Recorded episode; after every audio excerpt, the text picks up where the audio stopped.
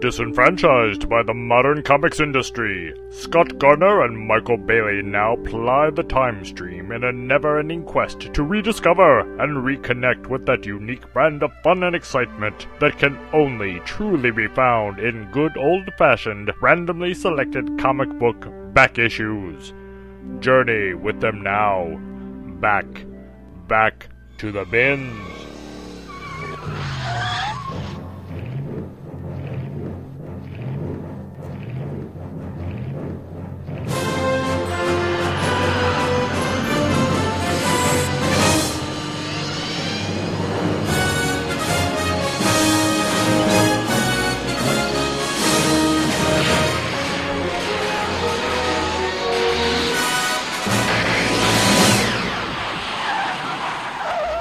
Everybody, and welcome to another exciting installment of Back to the Bins. My name is Michael Bailey, and this is episode 66 of the show. And as you may have noticed, I am flying solo this week. Uh, for those of you who didn't catch the announcement, on episode 130 of Two True Freaks, Scott is taking a brief hiatus from the various shows that he participates uh, in with both uh, me and, and Chris and Jonah Hex podcast, unfortunately. Uh, but uh, kind of sad about that because you know the, the, he asked me to come on and be on the show with him, so I've always considered this kind of his show that I kind of tag along with. But uh, I think we've made it both of ours. So for the next couple of weeks, at least. Uh, I'm either going to be alone or I'll have somebody else with me going to the old school back to the bins concept from episodes 18 to 36, where Scott would bring on somebody random, one of our friends in the podcasting community, and I'll be putting that together uh, in the next couple of weeks and such, just as I get things uh, on track here, as I'm kind of deluged with work right now in my personal life, but uh, I'm sure you don't really care about that. I actually had breakfast with Scott this morning as he was heading out of town. Very nice, very cool to do that. Uh, we ate at Chick Fil A, so it was a really healthy breakfast, as you as you might imagine. We exchanged we exchanged parting gifts, and it was kind of nice. I, I, gave him a bunch of stuff that I've had that I thought that he would like, and he did the same to me. He gave me a. Uh, we traded some issues of Superman Family that each of us needed, which is kind of cool. I now have issues 188, 189 and 190 of Superman Family, so that's filling a small little hole in that collection. I'm actually getting really close to completing that collection, and some other books that I, I really liked. Plus, the ultimate thing that he gave me was a poster for Invasion, the DC uh, crossover series from the end of 1988, and that is my that is not the best DC crossover, but it is my favorite because it was the first one I was around for. Though I guess technically I was around for Millennium, but who cares about Millennium? Besides maybe Steve Englehart and Joe Staton. In any case, uh, before I get started into the book that I've brought to the table this week, which is a Marvel book, I, I wanted to kind of address something from the last solo episode I did uh, a couple weeks back. I, I, talked about DC Comics Presents number 49, where Superman teamed up with He Man, and I, and I went on a little rant, I guess you could call it, about the fact that you know He-Man falls into the category of a cartoon that is basically you know not really heavily on story, but more on you know the event that happens every episode. In He-Man's case, when you know Prince Adam holds aloft his magic sword and says, "By the power of Grayskull, I have the power," all that kind of stuff. And you know, I was like, I, I made this statement. Don't know, remember exactly what I said, but I was like, I can't watch that now. Well. Here's the thing, folks. Um, I uh, I went over to the to the wall of shame, as my wife calls it. It's a little uh, rack behind me that has all of my comic book uh, uh DVDs and all my cartoons and stuff. And on that, because I bought it years ago for five bucks at Walmart, it was the best of He-Man seasons one and two. It was five episodes on each discs, and I popped it into the DVD player. And son of a bitch, if I didn't enjoy it. took me back to when I was, you know, seven, eight years old, nine, really enjoying He Man. So it turns out that yes, Virginia, I can watch He Man and really, really enjoy it. In fact, I might be tracking down the box sets in the very near future. There are certain locations online where they're very inexpensive, and I'm not talking, and I'm talking like legit ones, not you know from my friend Tor. So I just I just wanted to mention that really quick because usually if I make a, a, statement that is later proved to be wrong, I like to give a mea culpa on that on the air. So there is that one for He-Man. He-Man, still love you, baby. In fact, right now I'm looking at uh, my sister years ago got me some of the recreations of the figures back in like 2000, 2001 when Masters and all things 80s were coming back into fashion. And I'm looking at Battle Armor He Man and Battle Armor Skeletor, which is sadly the only version of Skeletor that uh, that I have managed to uh, to own in my life. I've never had an original Skeletor. Really need to pick up those two two packs from Mattel, the Superman He Man that has the cover to the DC Comics Presents issue I was talking about. But there's also a Lex Luthor Skeletor two pack. God, that thing's neat. It's 30 bucks though, but still very neat. So with all that out of the way, I guess we can get into the book that I have brought to present to you today. It is a Marvel book. It is a Marvel book from the 80s. And this is a book that is one of the earliest comics I have ever read as in single issue form. I got it off the rack, I forget where. But I had this issue for years. The copy in my hands is actually a newer copy that I had to buy because I literally read the other one to pieces. Uh, this is a comic that had such a profound effect on, on me and, and, my family that my sisters still remember this this this comic. And what I'm talking about is Captain America number 298 from October 1984. It's got a beautiful Paul Neary cover on it that has a a split screen type thing with you know it's the Red Skull's face on the left hand side and it's the old shriveled up Red Skull on the right hand side. I guess his skull sense is tingling or whatever. I don't exactly know. It's it's a good artistic choice. And you got Hitler in the upper right hand corner, and you got uh, Captain America and Red Skull duking it out in the lower right hand corner. And, and the the cover text is "At last, the shocking tale of the man behind the mask, the life and times of the Red Skull." Credits on this are J.M. DeMatteis, writer.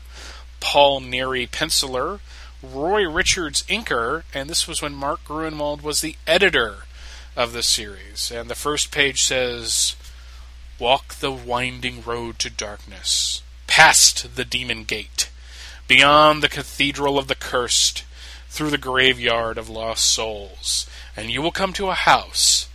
It is an evil house, built by an evil man. For more than forty years he has hidden his face behind a grotesque scarlet mask. But tonight, the age of masks has ended, and we are treated to an awesome two page splash of an old as fuck Herbert the Pervert looking Red Skull and an aged Captain America facing each other. The skull's got like a skull pimp cane going on. And the Red Skull tells Captain he is going to tell the Star Spangled Avenger a story. A story no man, living or dead, has ever heard before. Sturm und Drang, or however you pronounce that. I'm sorry I messed that up, but I'm just going to keep going. The life and times of the Red Skull. The Skull quickly orders his daughter, Mother Superior, and Baron Zemo, who is of no relation to him, out of the room, and while they're at it, they need to take Nomad, dressed as Bucky, to where they're holding the captain's other friends. Nomad puts up a fight, but after a look from Cap, gives up and allows himself to be taken into custody.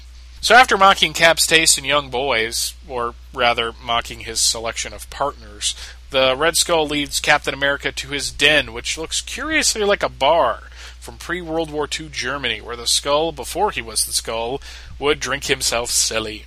The Skull taunts Captain America, trying to get a reaction out of the Star Spangled Adventure, and finally does when the Skull stands up and raises his pimp cane high and rants like Mel Gibson about Jews and blacks and how their groveling idolatry intoxicates Captain America. And finally, both men settle down, and the Red Skull begins his tale, which starts with his birth. A birth that killed his mother, a simple soul who was married to the brutal Herman Schmidt.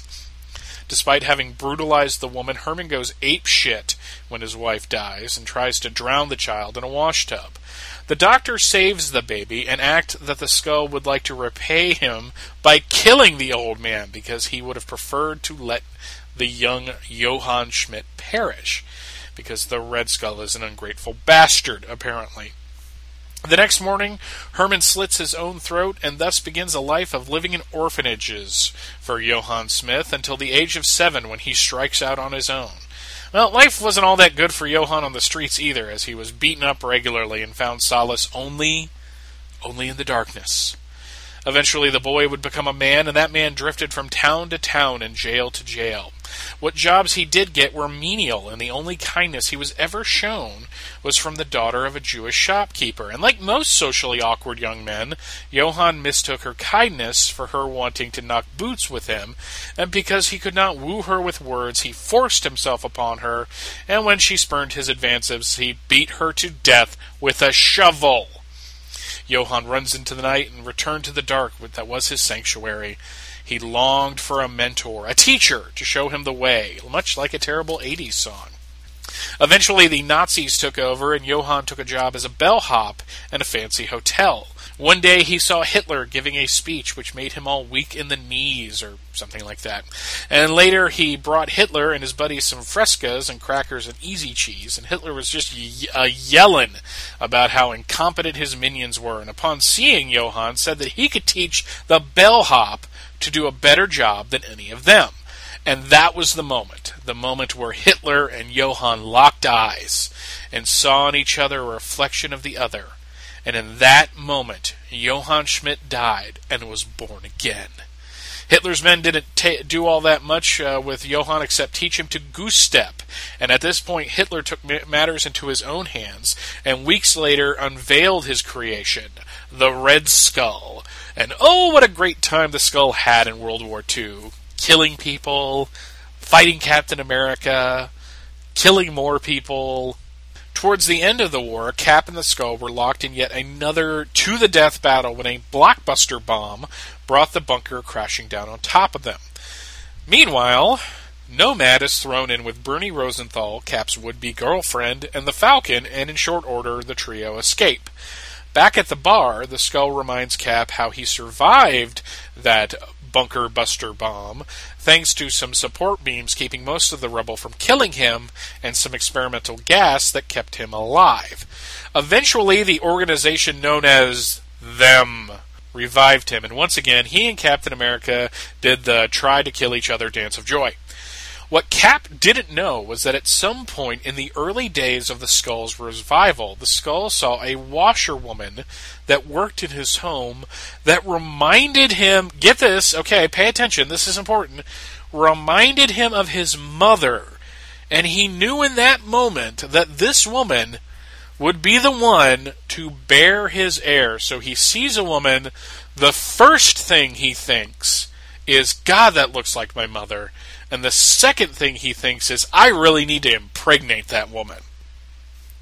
God, that's creepy.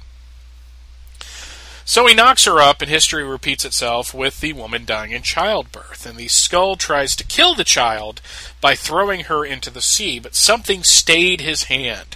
And instead of killing his daughter, he taught her to be his heir by stripping her of weakness and filling her with hatred. He also used his Deus Machina machine to expand her consciousness. I know Deus Machina is machine is in there, just go with me on this one. Anyways, he used it to expand her consciousness and genetically accelerated her growth. He did something similar with four orphans, and thus was born Mother Superior and her Sisters of Sin, which kind of sounds to me a little like an 80s all female metal band, which is awesome! Thing is that even though he did all of that to Mother Superior, she is still just a woman, according to the skull, and no woman could ever take his place, which is problematic because recently the skull discovered that the gas that had kept him young was wearing off and he was dying. Since he doesn't think his daughter can take his place, he thought of Baron Zemo. But it turns out that the Skull thinks Baron Zemo is a tool as well. And by the way, both Zemo and Superior hear all of what the skull is saying via that kind of rocky horror uh, type uh, closed circuit uh, television sets that are all throughout the castle. I don't know why the Red Skull would leave these things on, but you know I'm not going to ask such things because I don't want to incur the wrath of the Red Skull. So when the skull dies, uh, not like he dies in the story. He's this is what the skull's saying. So when he dies, he takes his evil with him, but he will also take one more thing, Captain America. And in the end, the Red Skull demands that Cap speak and lash out at him, and then gets all pissy because he sees nothing in Cap's eyes but compassion. So the Skull has some errands to run, and he will be back soon. But when that happens, he and Captain America will discuss their final battle and the ultimate return to the cold, unfeeling dark. And there's a little to be continued. Next, the bunker. Now, like I said, I had this book when I was a kid. Uh, my sisters remember it to this day, and I love this story. Absolutely love it. It is everything about the Red Skull that I like, and his origin is just so solid. It, there's just all these layers to it. I, I, I like the concept that the Red Skull was some guy Hitler randomly picked, and it turned out to be the one guy that would buy into the evil and revel in it and, and just just his entire backstory, where you know the, the the one woman, the one girl that shows him any kind of kindness, and he kills her. He kills her because he can't handle it. I, you know that that's my own personal theory that he was just incapable of loving anybody. So when he fell in love with this girl, it was really like he just was consumed with lust. And when she rejected him, you know, he beat her to death with a shovel. That's like really creepy. Uh, and, and, as I kind of uh, alluded to in the synopsis, I am very creeped out that the Red Skull wanted to have the maid who looked like his mom have his kid. Seriously? I mean, I mean that's what you want? You, you, you want to knock boots with your mom? I mean, J.M. DeMatteis uh, is known for writing psychologically complex stories, so I'm sure there was a lot of subtext there about the fact that the one woman that he felt that could have his heir would, would look like his mother, who, when, when you hear him speak, or at least read him speak of her, it's like he feels bad for her. Even though he's a complete prick, he still feels bad that his mother was this simpleton, as he puts it. But still, you know, she didn't deserve to be, you know, married to a complete prick like uh, like Herman Schmidt. So, oh, Johann Schmidt though, I love it. Uh, I, I, I don't know if you know this, and if you do, I do apologize for repeating it. But I like the concept that the Red Skull's name is basically John Smith in English, and, and that's really cool. I like that. I'm kind of interested in what my friend Thomas Deja thinks of this this issue because he's a he's been going through the Silver Age Captain America tales on DJ's Comics Cavalcade, so I'd be kind of interested to hear his thoughts on this issue. It is one of my favorites. You know, I like the I like the duality of the Skull's birth and the birth of his daughter. And, and everything like that, and, and and still, all these years later, this story just brings a big old smile to my face. There are some really cool ads in this issue as well. On the inside front cover, you have Buckaroo Who, the designer and driver of the jet car, a vehicle able to roar unharmed through solid matter. Buckaroo Who, an expert in martial arts, particle physics, and fluent in a dozen languages. Buckaroo Who, an extraordinary brain surgeon. Buckaroo Who, leader of the Hong Kong Cavaliers, one of the toughest, most popular, hard rocking bar bands in East Texas. Buckaroo Banzai, that's who. An astounding new adventure coming this summer from 20th Century Fox and soon to be a major Marvel comic. Uh, I like Buckaroo Banzai. Uh, it, it's it's a good fun movie. It's Peter Weller, Ellen Barkin, Clancy Brown, Jeff Goldblum. Don't ask about the watermelon. Great movie. You also have an, uh, a mail away ad uh, from Fig Newtons, Apple Newtons, and Oreo cookies, where you can get like a digital watch and toy trucks and toy jeeps and all that. And uh, this ad I saw a thousand times when I was a kid. The new fantasy adventure series you've been waiting for, Dragon Tales, where it's up to you to choose a pathway to the magic realms, and that's kind of the tagline of these books. It's, it's a it's a fantasy choose your own adventure And I was a big fan of Choose Your Own Adventure when I was a kid. I, I really was. I loved those books. Uh, cheated most of the time. If I saw that I was going to die, I would turn back and go the other way because, well, you know, I was I was like eight.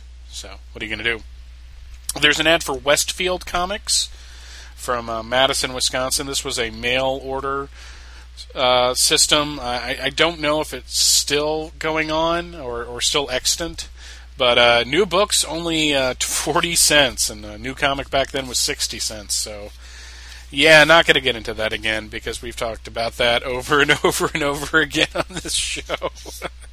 Uh, what else do we got here? We have a bullpen bulletins and a Marvel checklist for the month, so I always like seeing those things.